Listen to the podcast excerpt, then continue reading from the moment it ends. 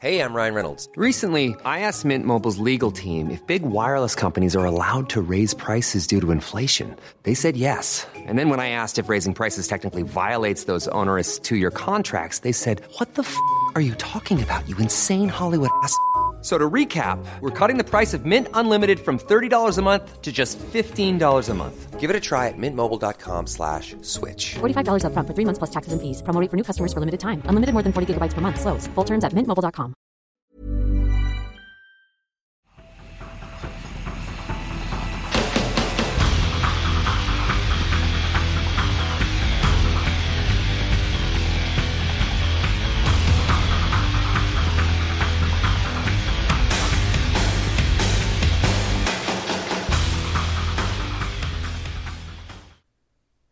Welcome to Regularly Scheduled Programming, where we watch stuff and talk about it.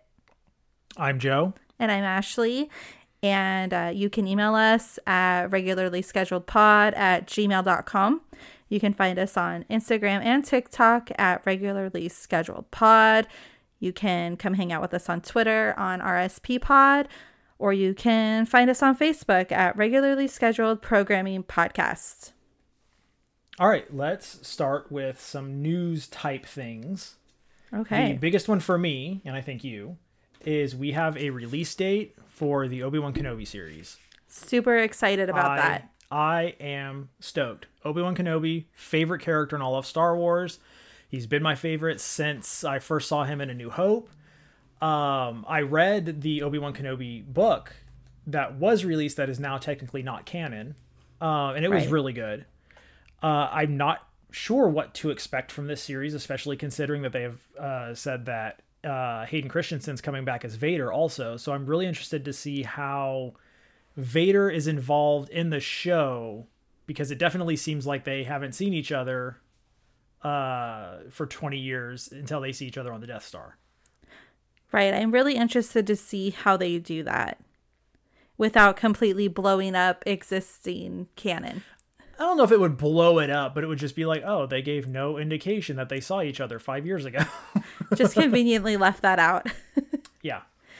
Um, it also comes out on the fortieth anniversary of the release date of Star Wars. Yes. So that's awesome. Yeah, I am beyond excited for this series, um, especially just given how good the series have been that they've made. The Mandalorian is good. We'll talk about Boba Fett, but I did ultimately enjoy it. So yeah, I don't know if we said, but it is coming out on May twenty-fifth of this year. And yeah, I'm just, I'm excited beyond words. Me too. Can't wait. It's in our calendar. We're we're ready to go. And then you wanted to talk about Lightyear. I did. Um, super excited since I first saw Chris Evans tease this on his um, Instagram. And uh, I have Chris Evans set up for notifications. So I saw he posted the Lightyear trailer and I immediately ran in um and was like, we have to watch this. Yeah, I'm I'm really interested. It looks great all on its own, but I'm actually really interested to see. Now granted, there is there are fan theories that connect all the Pixar movies, but like I don't know of a situation where we've had a movie with a toy character in it based on something fictional as far as we know. And right. then they're making a show based on that character, but not the toy figure. It's like an actual guy in space. I'm, I mean, like I said, it looks good all on its own. No connection to Toy Story or, or that world in general. But I am really interested to know if it's going to touch on that in some way, or if it's just like, nope, this is just a thing we're doing. You do not need to concern yourself with anything else that has happened. Right. Or like, is this a T V show based on Buzz Lightyear? Like, are we watching a show within a show? They're going to or... Galaxy Quest it. He's a guy that plays Buzz Lightyear and then gets pulled into space uh, to help with an actual issue. Well, Tim Allen was in that Galaxy Quest movie, right? That movie's amazing. Um, and then me personally, I mean, I'm just going to be sitting there trying not to be turned on by Buzz Lightyear the whole time. Me too. It is America's ass. It is America's ass. So next, another trailer we watched, uh, trailer for The Atom Project came out, which I knew nothing about until I saw that there was a trailer for a movie with Ryan Reynolds. And I love Ryan Reynolds. I like just about everything I've seen him in. Actually, I think I have liked everything I've seen him in. I don't think I've seen everything he's done. But he always makes fun movies, and I like him as an actor. I feel like he's made a lot of movies like really close together, and they've all been pretty good. Yeah. Uh, this one is... So Ryan Reynolds... I don't know much about what the plot is actually going to be, but what we do know from the trailers, it seems like Ryan Reynolds plays a time traveler of sorts, and he travels back in time and uh, is interacting with his younger self, and his younger self gets pulled along on whatever it is that he's doing, and they also get his dad, who's played by Mark Ruffalo. Great casting. And they go on some kind of adventure or something, not exactly sure what, but it looked good. The, I mean, it looked like the kind of movie I like. Yeah, it definitely looked like something that is fully I don't know, in our wheelhouse of things to watch. Ryan Reynolds, Mark Ruffalo, time travel, looks like an interesting story.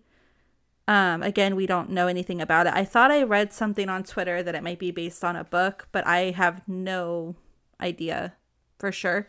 Um, yeah, and I'm not much of a reader, so. Right, I'm the reader. And then I tell you about the books.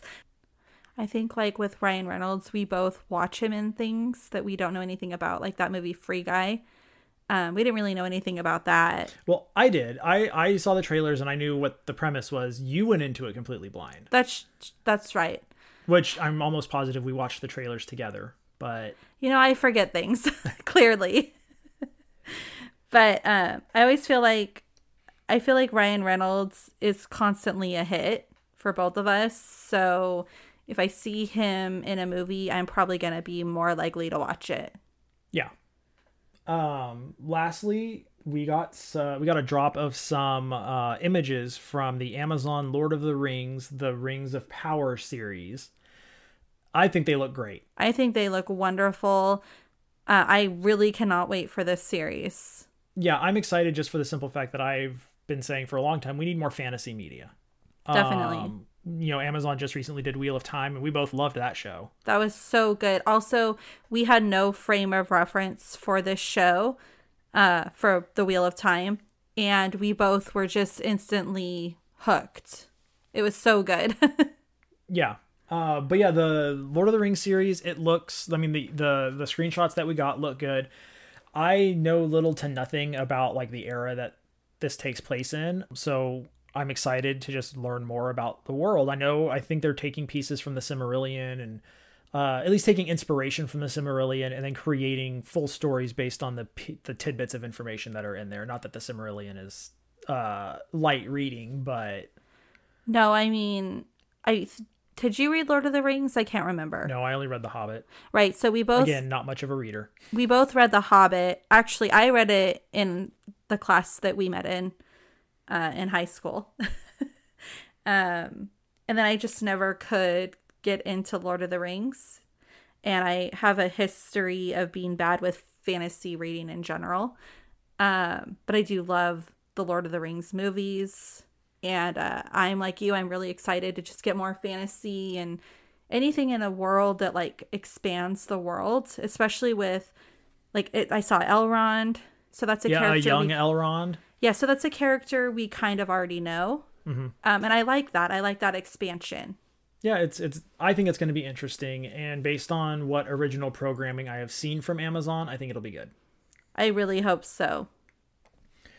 Okay, well, that's it for the news pieces that we wanted to uh, bring up. Do you want to talk about what you've been watching? Yeah, so as I mentioned last week, I'm kind of a... I don't want to say reality junkie because it's not the only thing I watch, but it definitely takes up the bulk of what I watch all by myself. Um, and this week I just, oh my gosh, I have to comment on something that is so bad in like The Bachelor and a couple of the other reality shows I watched, like Married at First Sight, and now it seems Love is Blind, but it's like, if I have to hear them kissing, it just drives me crazy. It's like you have the ability to cut out that sound It's like a choice. You're leaving that sound in because in well, like maybe, maybe these reality shows are just breaking into the world of A S M R. Oh God, I don't know who would like that in A S M R. There's some weird things in that sphere of influence.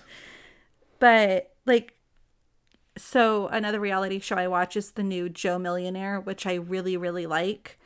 Um, and they they show them kissing, but they're not making the noise. Like they cut it out, and I'm just I'm excited to watch that show because I know I'm not going to be cringing through the kissing. Like I don't mind seeing it, but I don't want to hear it. And then another thing that really bothered me on reality T V this week is like both on Married at First Sight and Love is Blind this week. Um, it showed the couples like like in a. Uh, Married at First Sight, they're on their honeymoons, and Love is Blind, the last couple episodes that they've shown have been like also these couples on their, they don't call it a honeymoon because they're just engaged, they haven't gotten married yet, but they like go on this like trip to get to know each other better, and they're showing them like in their hotel rooms, and every way in both of those shows they show intimacy is to show them like brushing their teeth together. Which is weird for us because we don't do that. We do not do that. And so I'm watching this and I'm like, is this what other married couples do? Like, are we the weird ones? I don't know. Maybe we are. It's, uh, I think we've heard before that it's weird that we don't go to the bathroom in front of each other. I know. And for me, I'm just like, I don't. It's not something I need. No. And like, please bear in mind, we have been together for almost seventeen years. No, we've been together for more than seventeen years, almost, almost seventeen and a half. And so we are not a new couple. We're firmly in that comfort zone, but we just don't, we don't do that. Yeah. So I think for me, maybe it's one of those things that it's like, oh, I would never do that. And I'm like, then I feel like maybe I'm the weird one. For me, the brushing the teeth thing isn't that weird. Like, I understand what you, what you're getting at, that they, they're showing it and that's the way they are visually showing intimacy between the two people. But for me, it's like, I don't get that because I would brush my teeth next to just about anybody. Right. And for me, I'm I would just do like, it. I, we just don't. Yeah. And for me, I'm just like, I don't, I don't know why. I just don't like people watching me brush my teeth, or like, I think it's the spitting that I specifically don't like. It's just, ugh. Anyways. Uh, was there anything else that you watched this week without yeah, me? Yeah, so another thing I really wanted to talk about this week was Euphoria. Uh, again, a show that I watch that Joe does not watch. Um, it was this really interesting episode, pretty much fully centered around Rue, which is the character played by Zendaya. And her family kind of stages an intervention. And it really shows like the level of addiction that her character is in. Uh, like almost every episode of that show, it was like peak anxiety for the viewer because she, she's screaming, she's yelling, she's crying, she's apologizing. She's saying the most horrible things to her family and her loved ones. She jumps out of a car on the way to the hospital. Um, like and to get away, so was she like on her way to rehab? Yeah, and she's like, okay. She jumps out to get away, and it's like a real life episode of Frogger. um, and then she goes to her previous dealer, whose name is Fesco, and um, he like sees that she's fully messed, and he was like, "Get the hell out of here!" Essentially, and like carries her out of his house. So, just out of curiosity, I, I don't know how much of a difference it makes, but I am just wondering, what is her drug of choice? Anything and everything. It oh, seems okay. like, like lately, it's been like, I think they mentioned cocaine, uh, pills, stuff like that, fentanyl. Uh, which, I mean, fentanyl is crazy dangerous.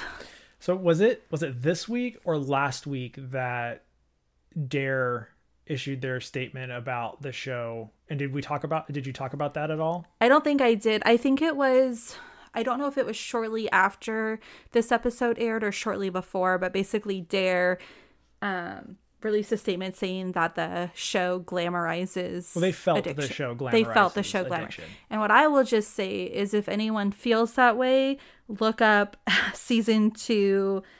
Um, I think it was episode five. Um, and it it does not glamorize addiction. Like, if anybody watched that episode and was like, wow, I really want to be an addict, I would have questions about that. Um, but anyway, so... She, it's basically, like I said, it's basically about her. Um, she ends up going, so she had this suitcase full of drugs because she was going to sell drugs to fund her addiction. And her family flushed the suitcase. And it's, I think it was like ten thousand dollars worth of drugs. So she goes to this woman's house. I believe her name is Lori.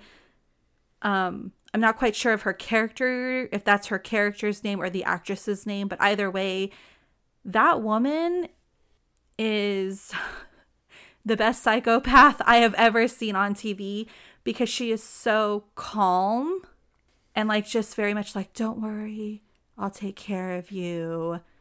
Um, she does casually drop in that like there are ways for her to get her money and that she's a beautiful girl. And then um, Rue is like firmly in like this withdrawal state, and Lori is like, okay, I can help you, but I only have like intravenous drugs and it's morphine. But then you see her later open this suitcase and it has all these other drugs in it.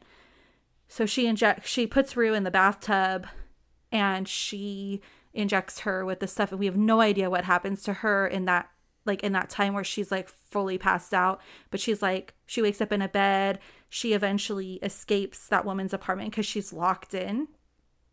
Yeah, it's just, like I said, if anyone watches that and thinks that that glamorizes addiction, I have no idea why. And then the last thing I want to say, which I know I've gone on and on about Euphoria, but... That's all right. It just makes my job easy sitting here. Um, there is a, a character named Cassie, and she's been sleeping with this girl Maddie's boyfriend, and finally after a few episodes she found out. And tomorrow night's episode looks like, so this girl Maddie has a tape of Nate's dad, who is the guy who had his dick out in the last episode. That's how he will forever be referenced on this show. Well, I mean, it's Eric Dane, I could just say that. Um, but she has a video of him having sex with Jules, who is uh, Rue's maybe girlfriend still. I'm not really sure.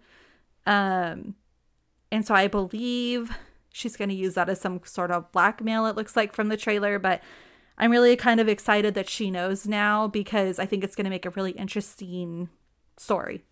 So... I think I'm done talking about Euphoria, finally. uh, was that it for what you watched?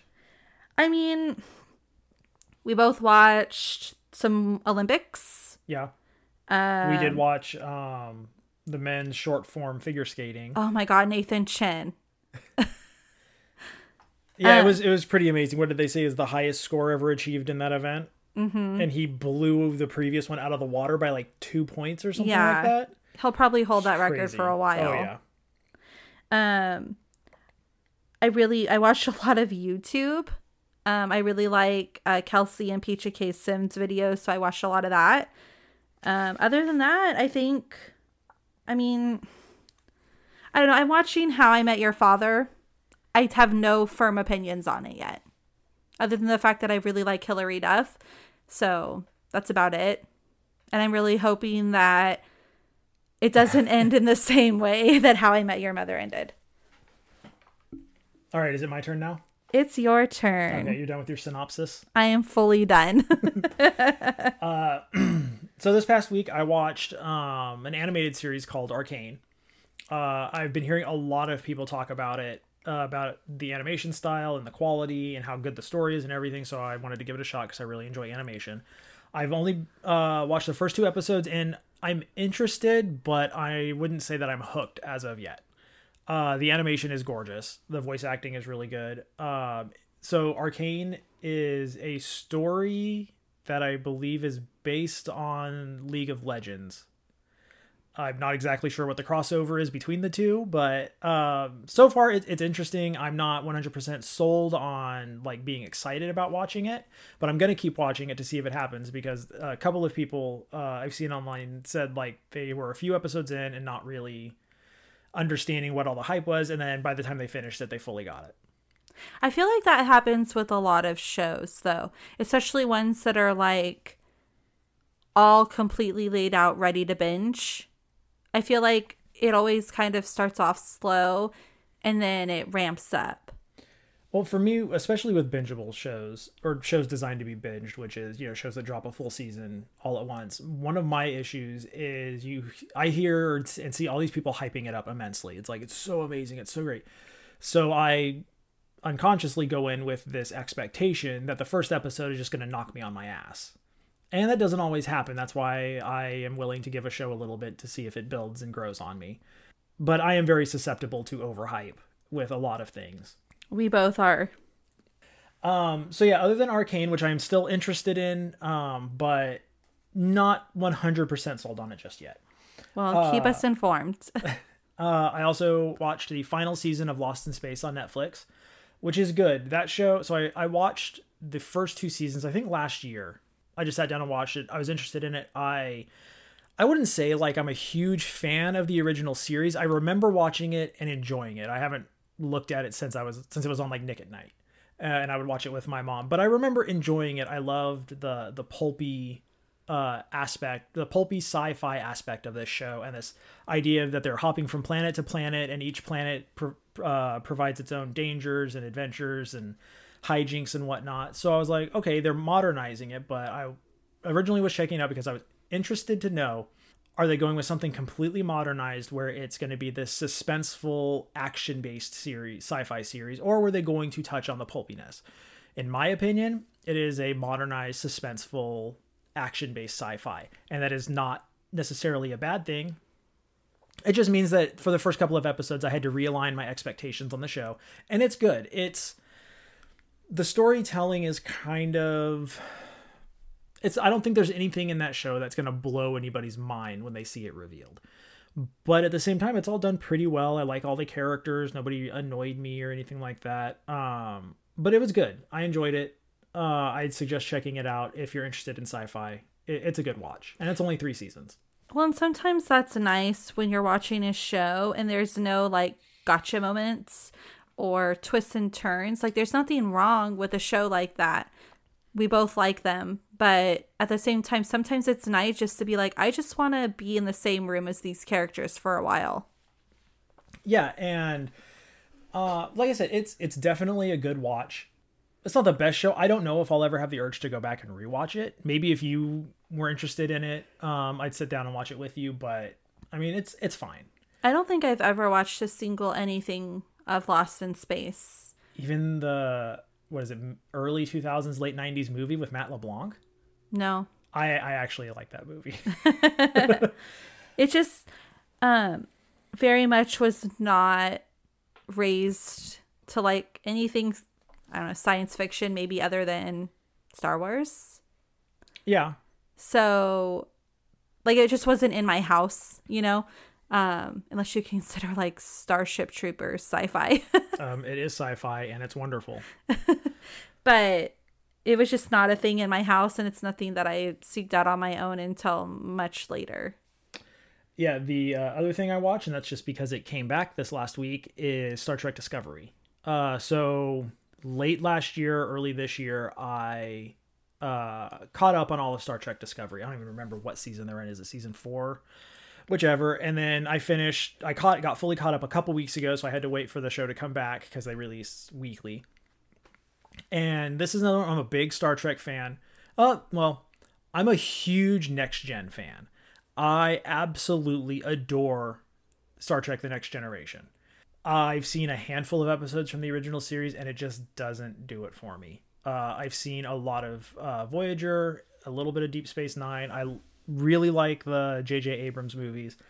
Um, so, you know, more Star Trek, I'm willing to give it a shot. This was another one where when I started watching it, I realized I kind of had to realign my expectations of the series because the first season definitely does not feel like Star Trek. It's much more of an action series in the first season. They they do touch on some Star Trek-esque elements and whatnot, but it's about them being at war, essentially. And not saying that that doesn't happen in Star Trek, because it does happen, but the way they handle it and they go about it and the way they depict it is very much more modernized action sci-fi storytelling. And it was fine. I enjoyed it once I told myself not to expect Star Trek: The Next Generation. Right. So like I said, I just had to realign my expectations for the show. And after doing that, I really loved it. I personally do think the first season is the weakest of the series, because in the later seasons, they definitely dive much more into uh, those things that are more classically uh, Star Trek, like the Prime Directive and its and Starfleet's um morality, uh, I guess is a good way to put it, and their their rules and whatnot. Well, I think like we both felt that way when we were, well, I was watching for the first time and you were rewatching Next Gen, which is the first season. It's kind of like there's a couple good episodes in there, but you really have to kind of get through it. Yeah. And basically it's just kind of get to know the characters. And you said um, this series Discovery takes place like way before Next Gen, right? Well, except when they... Yeah, so so spoiler alert. The first season takes place uh, in like uh, the original series era. But even then, I, I'm not exactly sure what they're doing with timelines in this thing, because like the Enterprise is there, but they're off on their five-year mission, which I believe is their reference to the original series, but it's not Captain Kirk, it's Captain Pike. So they're doing some weird things with multiple universes or different timelines or whatever, which isn't uncommon for Star Trek. Right. Um, but then they do do they do a time jump at the end of season two, I think.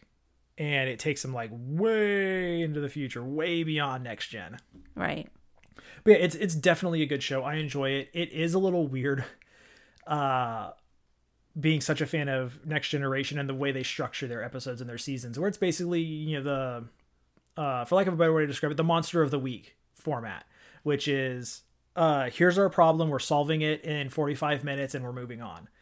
Whereas Star Trek Discovery is, we have this overarching uh, um, storyline for the whole season. Uh, so each episode is just building on that story. But okay. Yeah, it's definitely a good show. I en- I'm enjoying it a lot. They are doing, I guess it's a spin-off series. I don't remember what it's called, but it's focusing on Captain Pike. Um, Is it called Pike? No. Oh. I don't know what it is. I would look it up, but you'd be able to hear my keyboard clicking pretty uh, distinctly. But I'm, yeah, I think that's all I watched on my own. All right, so let's get into the things we watched together. Um, the finale episode of Book of Boba Fett. Mm-hmm. And I was so excited, not surprised, but ex- so excited to see Grogu in that X-Wing. Yeah. Yeah, like we said uh, last time, I don't think anybody doubted which choice uh, Grogu was going to make. No. Um. So to actually talk about the, the episode, though. you...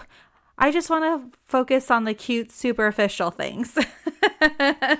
So I did jot down a few things while watching it. The very first thing is in the early minutes of the show, Boba Fett says, "We are at war." And it's like, there should be a lot of weight in that statement. Yes. And I have felt zero tension leading up to that moment. There, I have not, there, it just never happened. There was no suspense, no tension, no wondering, no nothing leading up to that moment. And I feel like there should have been. I feel like to have tension, you would have had to see like the other perspective more, or just to have more conversations in general than, oh, this is what's happening. Oh, here's this. Okay, now we're at war. Yeah, it just like, I don't know. It just, it didn't mean anything when he said it to me. I'm like, okay, no, are, you're saying you're at war, but I don't know why. I don't know what that means for you in this scenario. All, all that conveys to me is that we're going to have a shootout. Right. In this, in the way they've set it up and everything. Like I still, I don't understand Boba Fett's emotional uh, connection and desire to what he's doing. I I mean, I get that, like, apparently he just wants to run things and start his own bounty hunter thing and do it the right way on his rules or whatever. But why does he, why does that matter to him now? That's what I, I, I don't know what his emotional stake is in these events. And it loses so much based on that. If, if they gave Boba Fett an emotional stake and conveyed that to me as the viewer, I would be rooting for him so hard. Yeah, I think we're both on the same page with that. It's like there's, we don't have anything to root for. Like, obviously, Boba Fett is the title character. We're rooting for him. Mandalorian's on his side. He's got Grogu. He's got Finnick. He, you know, all the people that we already are invested in are firmly Team Boba. So we're Team Boba as well. Well, and that's another thing. Like, we don't, they don't spend enough time to let us, I don't feel like they convey well enough why everybody else is there. Like the mods, which yeah. a lot of people hate, I totally get why they're there. That's where they live. They are invested in this place. Yeah. Um, I don't remember the Wookiee's name. I'm going to keep referring to him as Nubaka. Um, apparently he's just there because Boba Fett offered him a job. Right. Mando is there because Boba Fett asked him for his help. And we get M- Mando's... character and understand why and understand why he's there, but he but because of that he doesn't necessarily have an emotional stake in what's happening, and that's fine because we know that he's there as a favor and he's committed to it regardless of having an emotional stake. Right. um Fennec, Creed. yeah Fennec and Boba. Fennec's there because Boba says to be there, apparently. I don't know how much she believes in what he's doing. She's just she believes in making sure he does it the right he does it right and succeeds. But well, and I will say too, like, I don't know anything about her character other than the fact that I really like Ming-Na. But as we said last week, like, I didn't watch the Clone Wars, I didn't watch Rebels, so I don't know that much about. I only know about her character what we've been shown in these shows, and mm-hmm. I really like her. But part of that is because I really like the actress. I don't think there's anything wrong with that necessarily, but I wish we did have a little bit more motivation on everybody's end. Um, I feel like, you know, we spent almost two episodes fully not with Boba Fett. I wonder, like, and I'm, don't get me wrong, those were two of my favorite episodes. But, like, could the book of Boba Fett have been better served to tell more of the story with Boba Fett mm-hmm. and his motivations? Yeah, as, as wonderful as those two episodes were, I would trade them in a heartbeat for two episodes that tell me why I'm supposed to care. Tell right. me the story that is happening here. I want to know the story. And maybe I'm just being dense and I'm not yeah. getting it. That's entirely possible. But at the end of the day, you know, maybe you got to placate to the dumb people, counting myself as a dumb person that doesn't get it the way you have written it out. And I just, I don't feel like there are moments where you kind of get the idea of what's going on and why Boba Fett's doing what he's doing, but they don't, they don't hang there at all. They don't let it stew. They don't elaborate on it whatsoever. A good, a good way to describe that is, or a good way to uh, illustrate that is uh, the showdown between Cad Bane and Boba Fett. There's a lot of things going on in that scene. And even as someone who watched the Clone Wars, I watched it years ago, so I don't remember all of their interactions and what happened between the two of them. But just watching it, you can tell that there's history there. I've no, I do not remember what that history is. I remember, if I, if I remember correctly, uh, Cad Bane uh, kind of puts Boba Fett through the ringer as a child. But that's all I remember. And that's just, that's kind of a guess. Well, right. And like, um, I think of like, I don't know the history at all. So I'm just... I'm a Star Wars fan. As I said last week, I don't, I know what I know about Cad Bane is from you. For me, I'm just like, there's this really kick-ass character that they introduced last episode. And then by the end of the finale episode, he's fucking dead. Yeah. And like, if their his, if the history between the two characters was explored in this show to bring it to the present, so you don't have to go find the episodes in Clone Wars and watch them. But if it's relayed in this series, that scene between them is going to hit so much harder. Well, right. And like, I'm not always one that's like, they have to explain every little speck of sand, you know, like I'm firmly team, like let the story speak for itself. But I also think like you do have to give your casual viewer something. Yeah, give give you give someone like you the Cliff's Notes of what happened, to so you're interested, and then you go, I should go watch that. Well, right, because like it's like with the M C U shows, um, Hawkeye, for example. Okay, maybe you didn't watch the movies, but you're at a friend's house, and they're like, "Let's watch this." Well, you immediately get that Hawkeye is a family guy. He's mm-hmm. a superhero. He's in the M C U. He's part of the Avengers, but he's a family guy. You don't necessarily have to watch all the other stuff to get that. But for me, I'm just like, okay, so I know Cad Bane is a bounty hunter. And supposedly some bad shit went down with him and Boba Fett. I've also heard that some stuff happened between him and Finnick, but they never have any interaction yeah. between the two of them, which I thought was also a huge miss. I'm just... um We we want so much more from this show. We want another seven episodes is the thing, but we want it. We wanted the first season to be fourteen so we can get all this information. I really wish that they had taken Boba Fett and made it a show where you and I and maybe people that don't necessarily like Boba Fett could have walked away from that and been like, holy shit, Boba Fett is amazing. Well, Boba Fett is everything that all of these other people have always thought mm-hmm. he was. And we didn't really get that. Well, and that and that's I think why it bugs me so much is because we didn't get it because they didn't give it to us. Like they what they gave us, I enjoyed. Yes. But the thing what I don't like about the series and what makes me more on the side of the fence of not liking it than liking it is just that I I want more information. I want to know more about what was going on. Mm-hmm. Um, but anyway, ultimately, I, I do enjoy it. I don't know if I'll ever rewatch it outside of the two Mandalorian episodes. Well, not even both of them. I think, honestly, just the um, episode or chapter five, that was like a lot of focus on uh, Mando. Uh, but yeah. that's because I still think that um, their flashbacks to, I, what do they call it? The Night of a Thousand Tears. Um, it's just, it's amazing. It's beautifully shot. Um, before we stop talking about Boba Fett, we need to talk about... Oh, I'm not done talking about Boba Fett because there are some great things that I want to bring up. Okay, and one, so, and one not so great thing. Um, I will say that I another. I feel like we're like beating up on this show, and I want to be clear that like that's not the intention. We're not like we just wish some things had been better. Yeah, we're not necessarily saying they did something wrong. We're no. saying for us, as we're watching it, we didn't feel like we got enough to really be invested. Right. Well, like we both knew that Boba was going for the Rancor. Yes. Um, I knew he was going to ride that Rancor at the end of this by the end of the season when uh, they introduced the Rancor, which was right, episode and, like, two.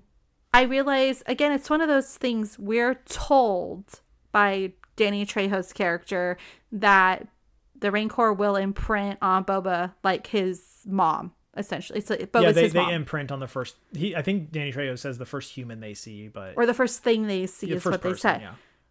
I would have really liked a little bit more with Boba and the Rancor, to be honest. Yeah, for for him, for the, just that one little piece, mm-hmm. and then we don't.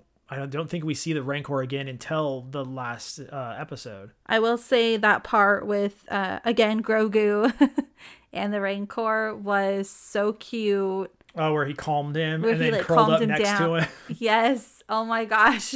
It was just, look, I love a cute moment. I love a cute character. I love a cute moment. Uh, so a couple of things I want to bring up. One thing that I did not like about Cad Bane, and it could be me misremembering, but I don't remember him snarling that much in the Clone Wars. Ugh.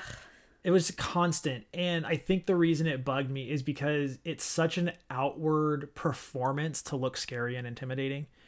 And the way I remember Cad Bane in uh, the Clone Wars is he was very stoic about everything. Um, he didn't need an outward performance to be intimidating because because he had he had big dick energy. Yeah, he's he's a very intimidating presence. Like I got that the minute he showed his face. I was like, mm-hmm. I, first of all, I knew who it was. Second of all, I was like, oh god, this is not a guy you want to fuck with. Mm-hmm.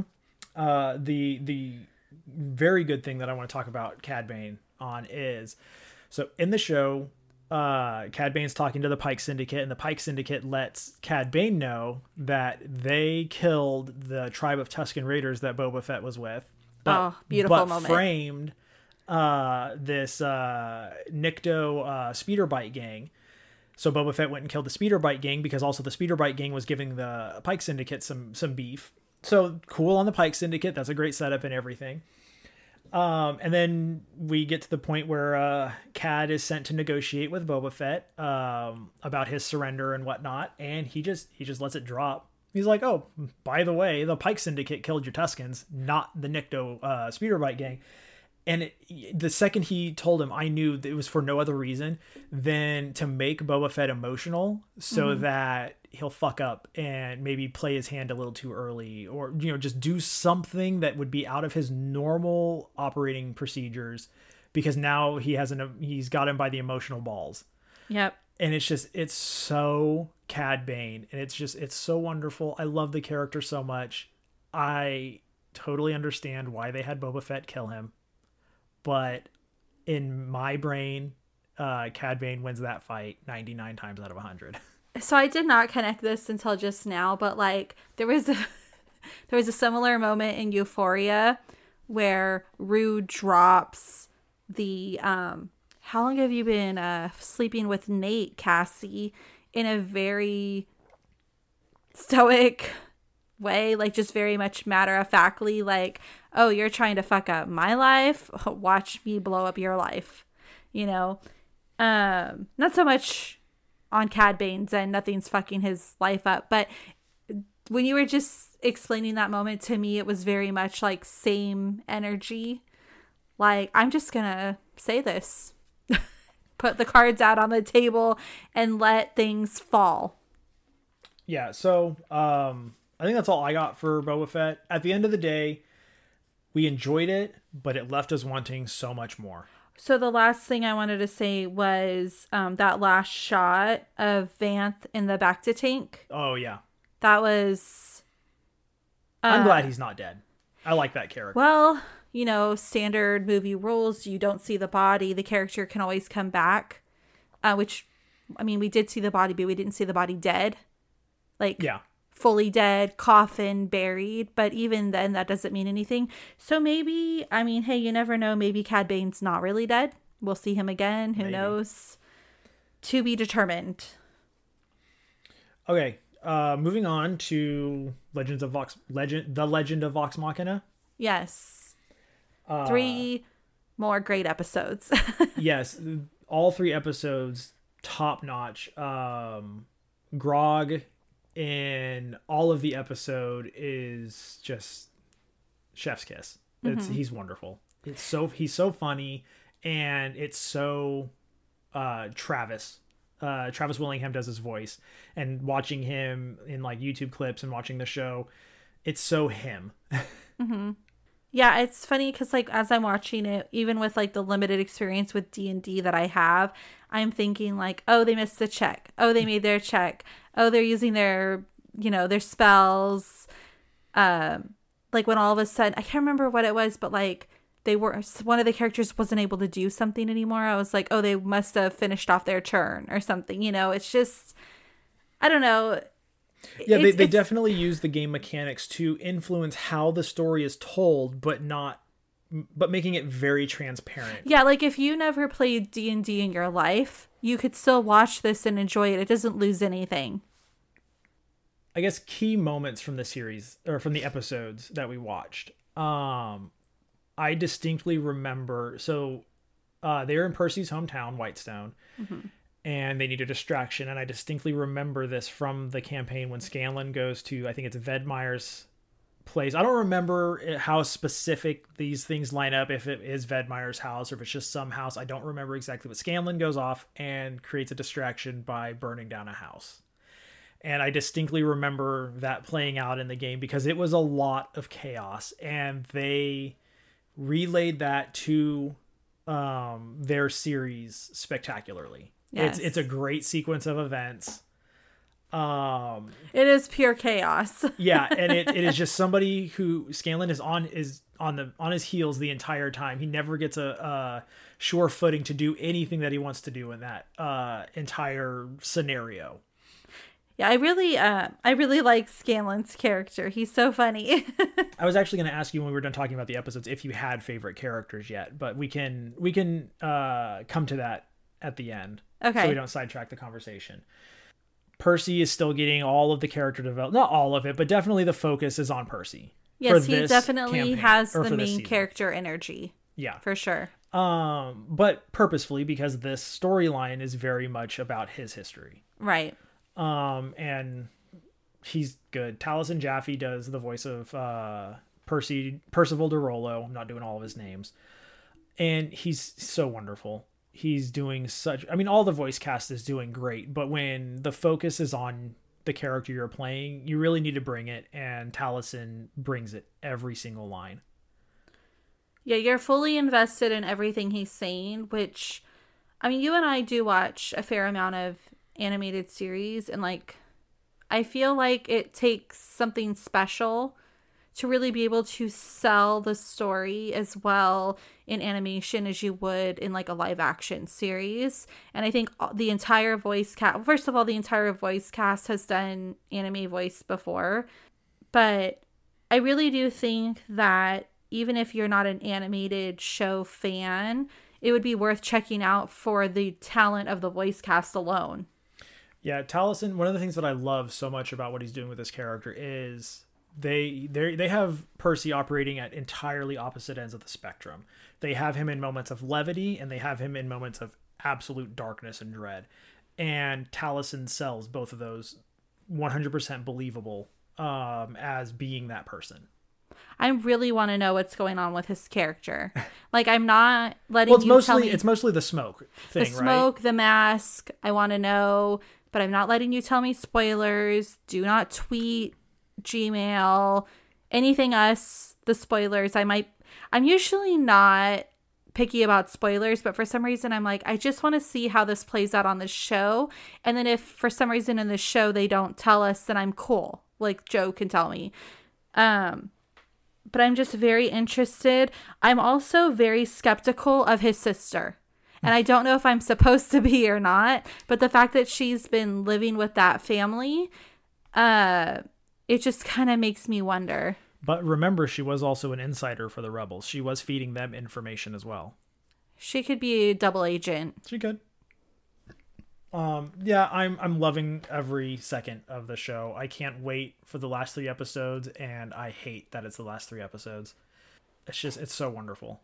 It yeah. is everything that I want in an animated series. Yes, it's it's great. I'm glad that I took a chance and went ahead and watched it now instead of waiting for the entire series to finish. I do love a binge, but I also really love like a week-to-week thing. So yeah, we've we've actually started enjoying the week to week more than binging because it give it allows you to have a conversation about what you're watching, and it's nice not knowing sometimes. Right, even if one of us does kind of know, but I I do find that, you know, the anticipation of the show is exciting. You're like, oh, it's this day, this show. Even if the rest of my day fucking sucks, I have this to look forward to. Yeah. Uh, do you want to talk about the confirmation of one of your ships? Yes. Let's talk about the confirmation. Hold on. Let me get their names. Vax. And Keyleth? Yes. So I will say the first thing I told Joe is I was like, hold on, pause. This seems weird because the voice actress of Keyleth is played by the D M's girlfriend. At the time, I think it was fiance. Fiance. It may not have been. I don't remember. And to me, I just think of like that time that I played D and D with you guys and how it would have been weird if like my character hooked up with or was in a relationship with one of our people at the table. Yeah. And I mean, to get into a little gaming talk, it's something that you just you have to talk with the players and uh, anybody involved with that player about. Yeah. And you just you get the okay. And if you do, you do it respectfully, and if you if they say they're not okay with it, then you don't do it. Yes, but I was very happy to see my ship.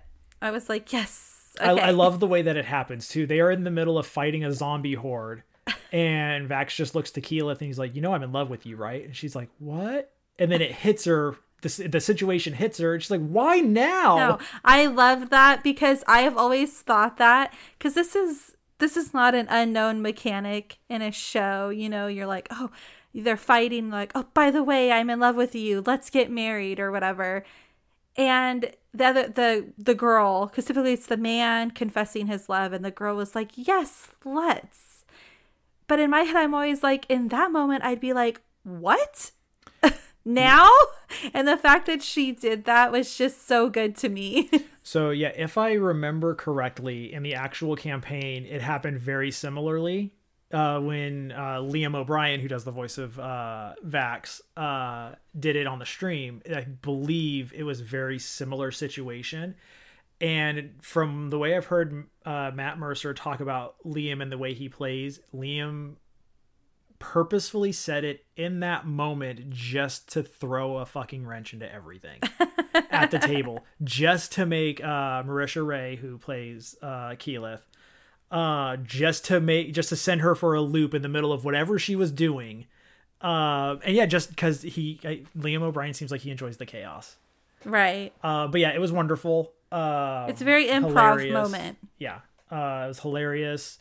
uh Grog has one of my favorite lines so far. It's right after, I think it's after Percy gives his inspirational speech, and he and everybody's like, yeah, let's get him, and Grog's just like, let's kill fucking everything, and he just rages out, and I, just, I love it. It's so Grog great. Rage. Yep. Yeah, it was it was great. I'm really enjoying it. Like I said, happy that Joe convinced me to watch it. Uh, I'm glad you're enjoying it. it. It's always, no matter how much you know somebody will enjoy something, when you push as hard as I was to, for you to watch this show, not that you weren't going to, but to go ahead and do it early, I'm sitting there, I'm like, oh God, what if I hyped it too much? What if she doesn't like it? What if she, what if she realizes that I'm an idiot for liking this show? Well, like, you've watched um, the Critical Role streams, and I've been in and out. Like, we've both been working from home since the beginning of the pandemic. And well, me f- since before, but regardless.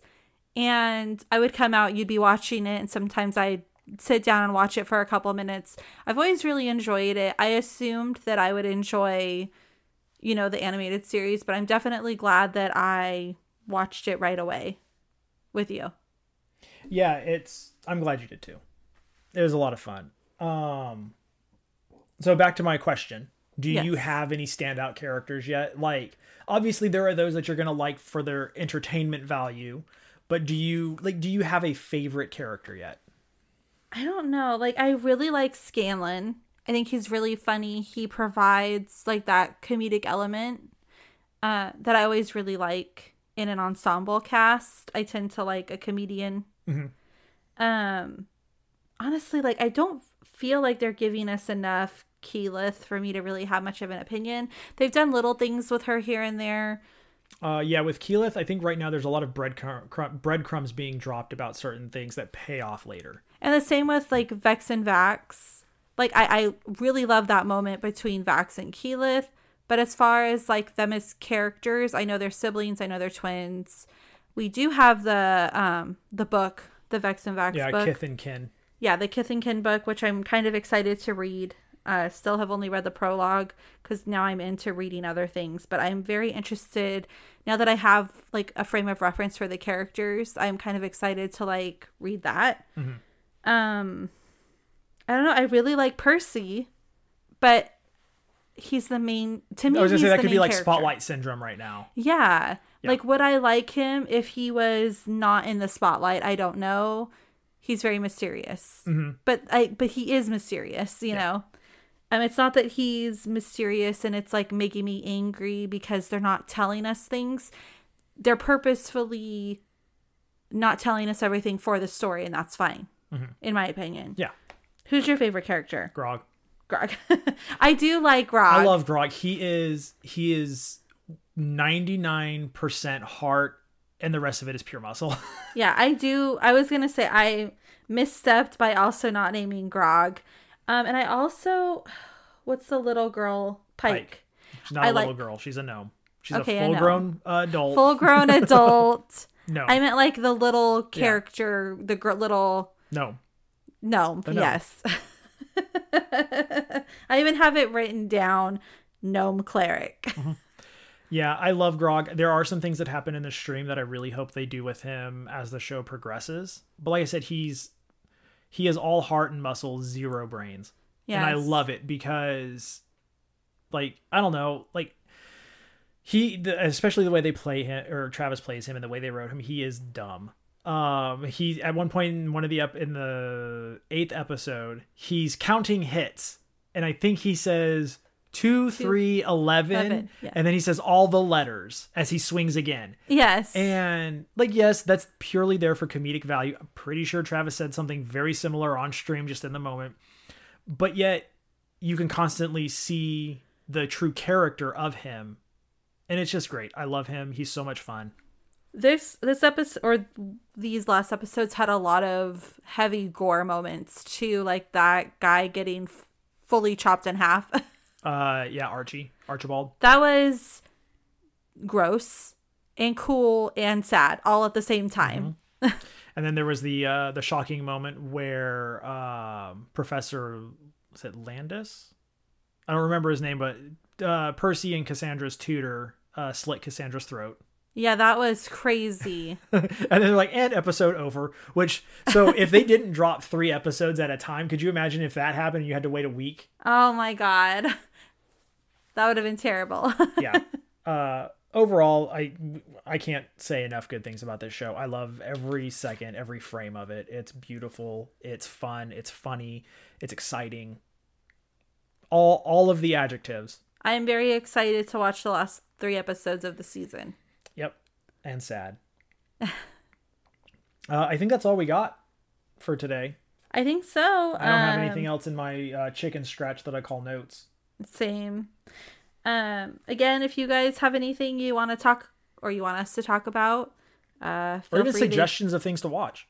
Definitely. We're always open to new things to watch. Yeah, just because you suggest it doesn't mean we'll watch it, but we'll at least look at it to see if it interests us at all. Or we might be like, hey, we watched that already. Here's what we think about it. Because yeah. We have a pretty diverse watch list, I think. So I think that's going to wrap it up. You want to hit him with the socials one more time? Sure. Um, again, if you're interested in communicating with us, uh, you can do so at uh, regularlyscheduledpod at gmail dot com. On Instagram and TikTok at regularlyscheduledpod. On Twitter at R S P Pod and Facebook at Regularly Scheduled Programming Podcast.